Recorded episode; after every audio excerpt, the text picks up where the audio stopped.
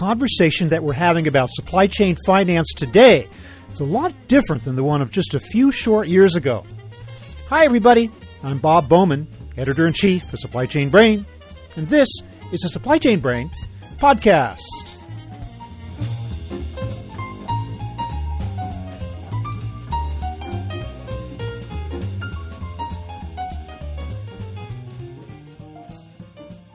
Over the years, the options available in the area of supply chain finance have matured, broadened, and done a great deal to preserve the often shaky relationship between buyers and suppliers. It's been a rough ride, what with economic ups and downs and pandemic and rising costs and geopolitical tensions. Well, you know. But just in the past couple of years, the global trade landscape has undergone radical change, and with it, many of the factors that make up the supply chain finance calculation. We weren't talking much before about its relationship to resilience and sustainability, but now they're both very much part of the conversation. On the show today, we welcome back PJ Bain, CEO of Prime Revenue, to bring us up to date on the world of supply chain finance and how it's changed in step with the times. We also address the shifting balance of power between suppliers and buyers. It's a different world indeed. Here's my conversation with PJ Bain.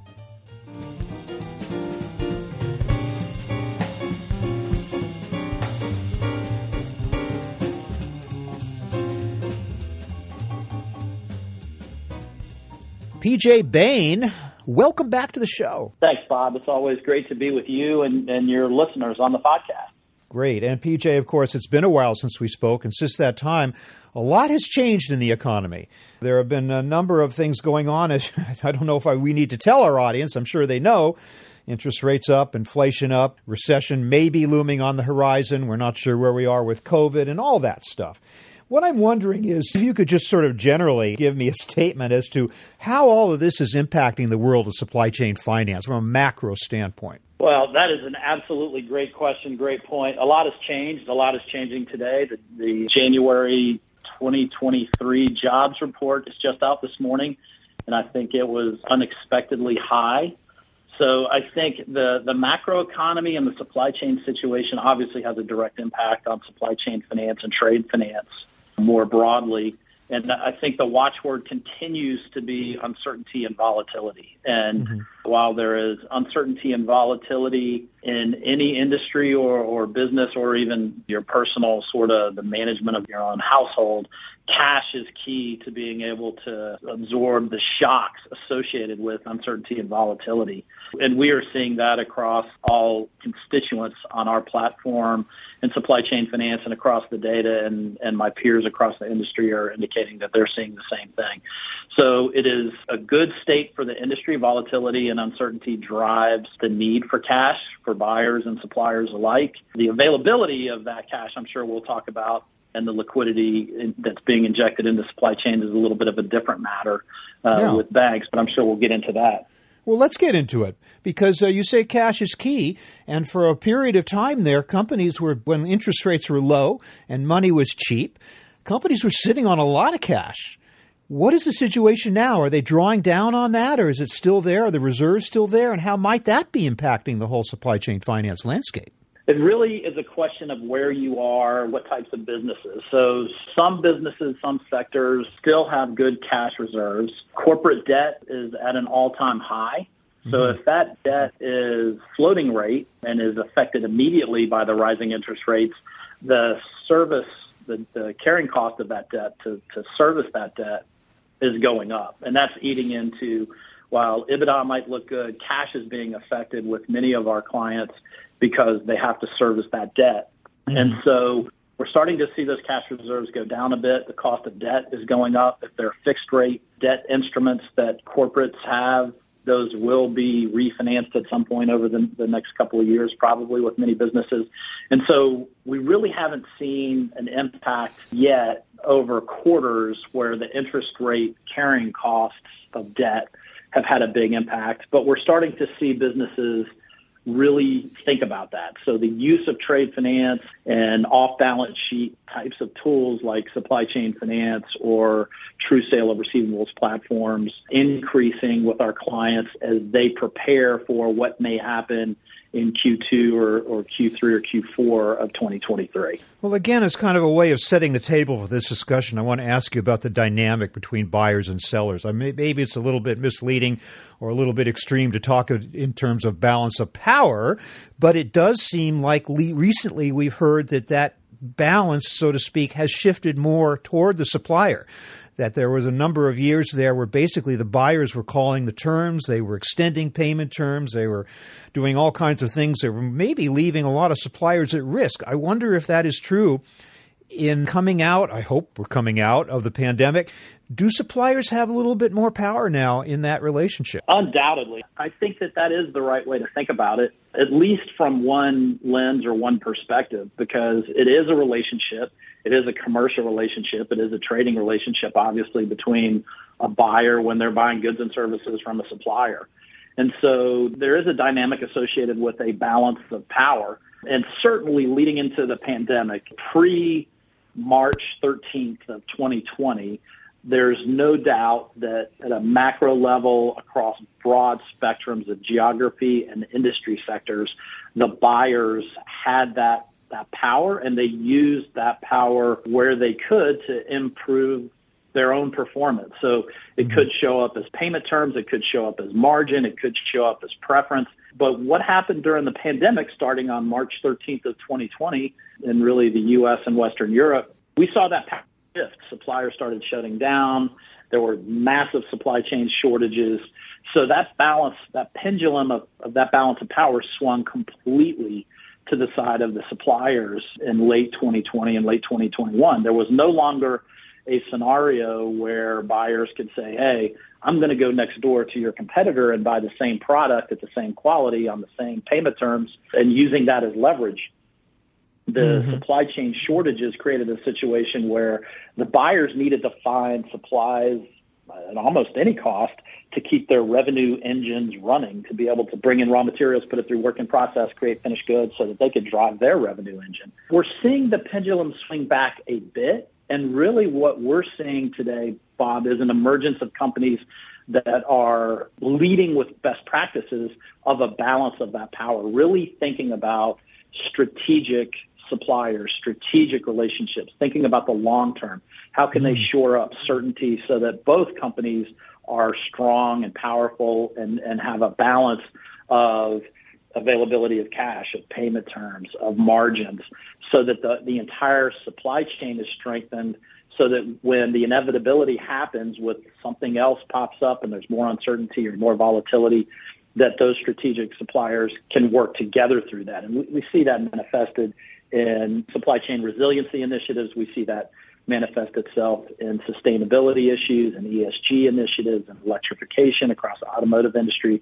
So I think it's it's really a collaborative partnership that's for the good of the supply chain, and it can mm-hmm. also have a, a pretty significant impact on the economy, the, the broader economy. So as buyers based on what they've faced in the last few years, begin to get a new mindset of risk mitigation and risk management perhaps then they are drawn more to the idea of, of saying, hey, we actually appreciate our suppliers in a way more than just the, the, cheapest price and the like.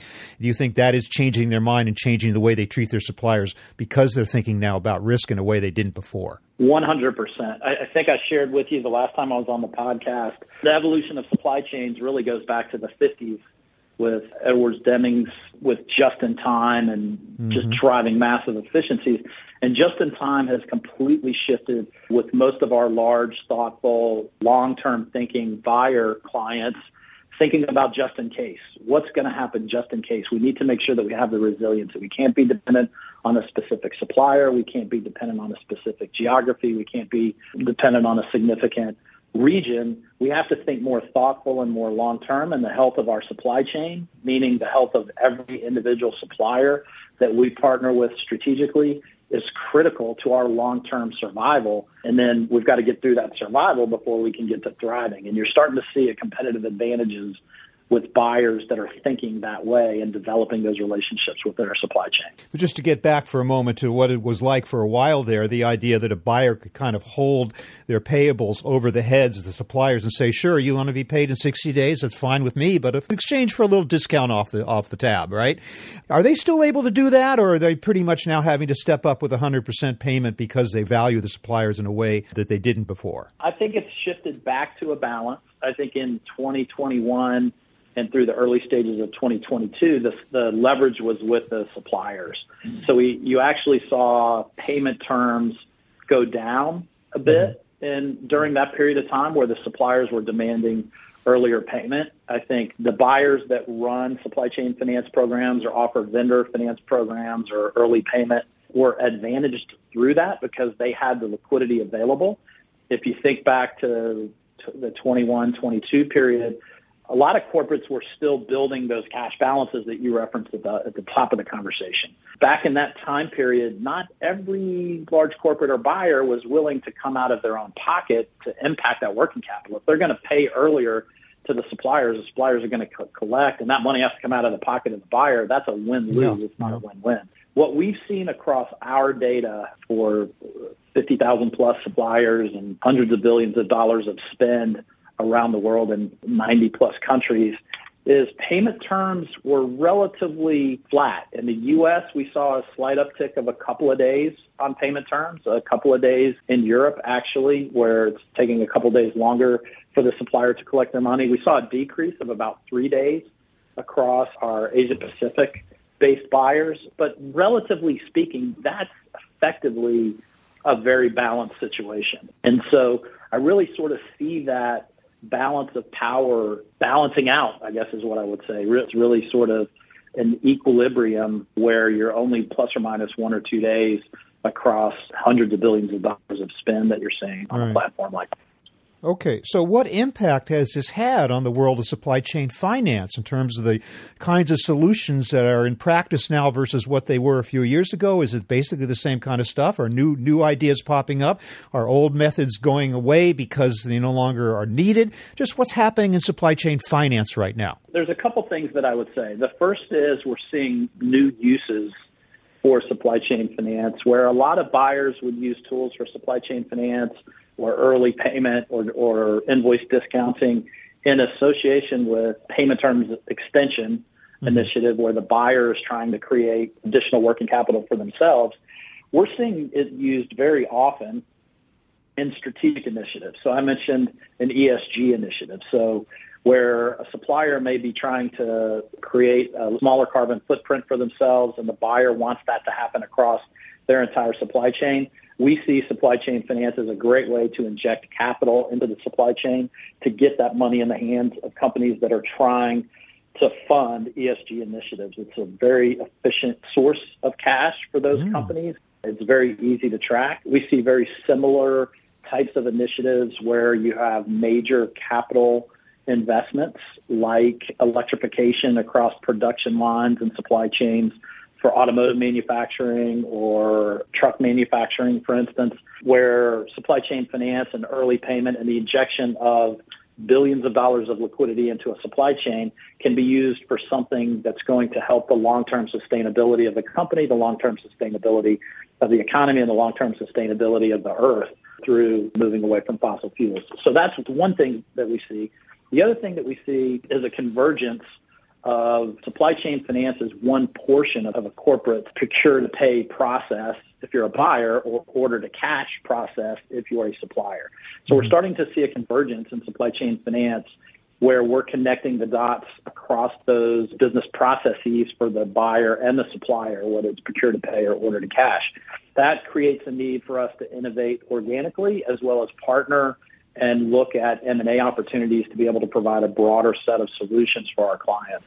And then the third thing is our corporate clients really just need more flexibility. They don't know what's going to happen in a quarter or definitely not in two quarters. So they just want more flexibility. They want more flexibility from the technology, more flexibility from the funders, and more flexibility from just the way that the programs are structured. And that requires innovation. It requires us to, to work very closely with them to think about, okay, what could potentially happen And then what, what resiliency tools will you need in partnership with your suppliers and your supply chain? And then we need to build those into our technology capabilities as well as our service capabilities. Wow, isn't it interesting just a few short years ago that ESG, environmental, social, and governance in the environment, it wasn't part of the supply chain finance conversation as I recall.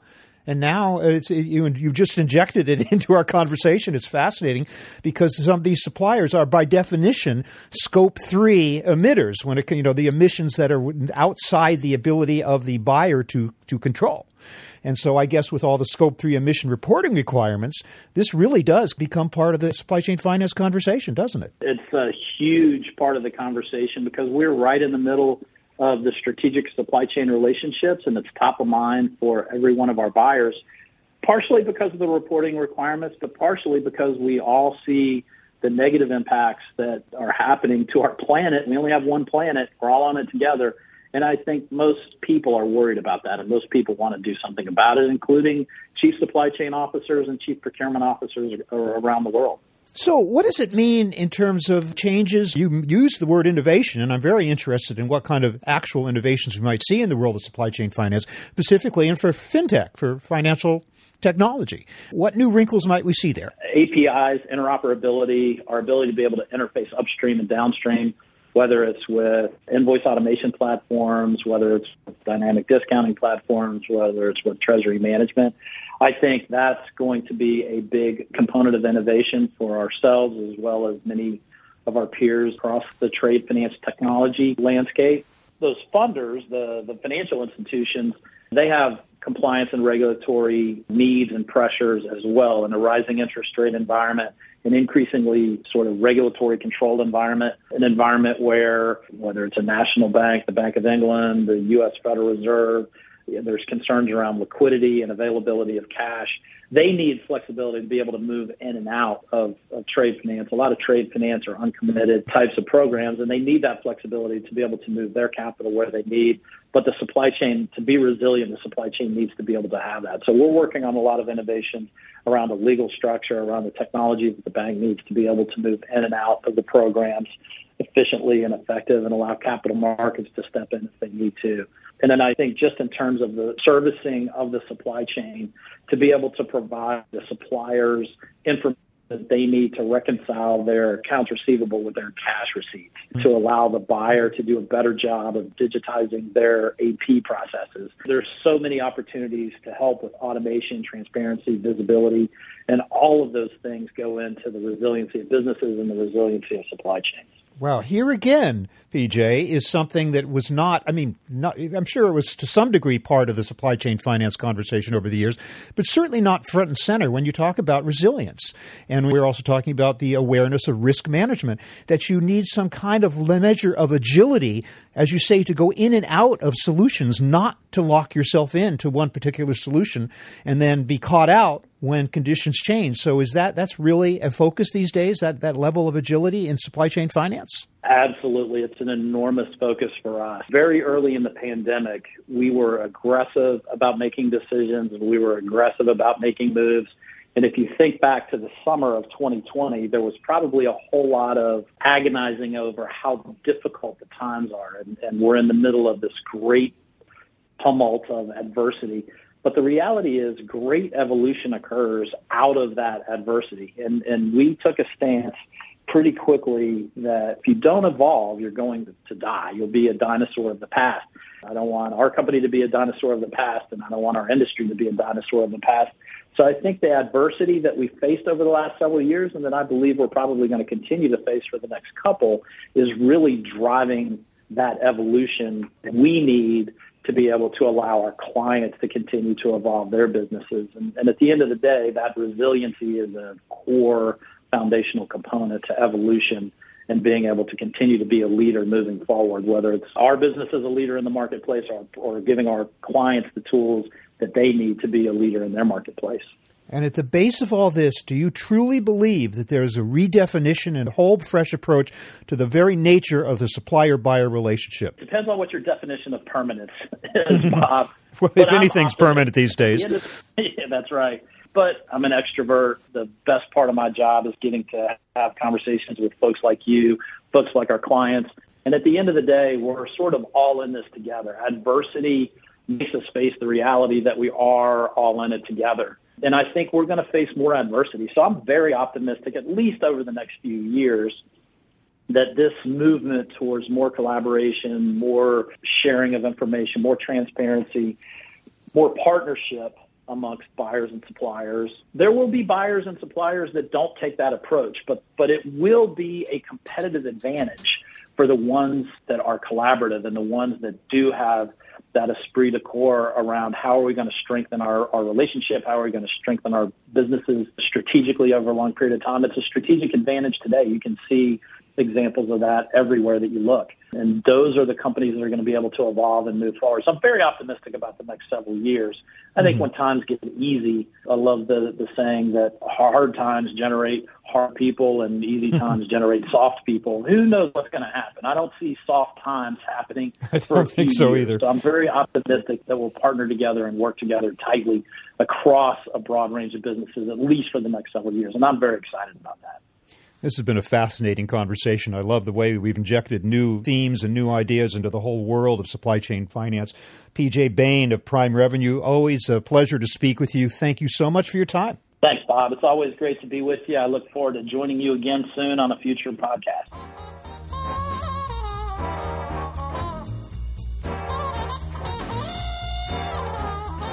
That was my conversation with PJ Bain of Prime Revenue talking about the changing world of supply chain finance. We're online at www.supplychainbrain.com where we post a new episode of this podcast for streaming or downloading every Friday. You can also read my Think Tank blog, watch thousands of videos, and access all of our other content, including the digital edition of our magazine. Look for us on Facebook and LinkedIn. Follow us on Twitter at SCBrain, and also watch videos on our YouTube channel. You can also download or subscribe to the podcast on Apple Podcasts. Got any comments or suggestions on this or any episode? Email me at rbowman at supplychainbrain.com. Stay well and see you next time.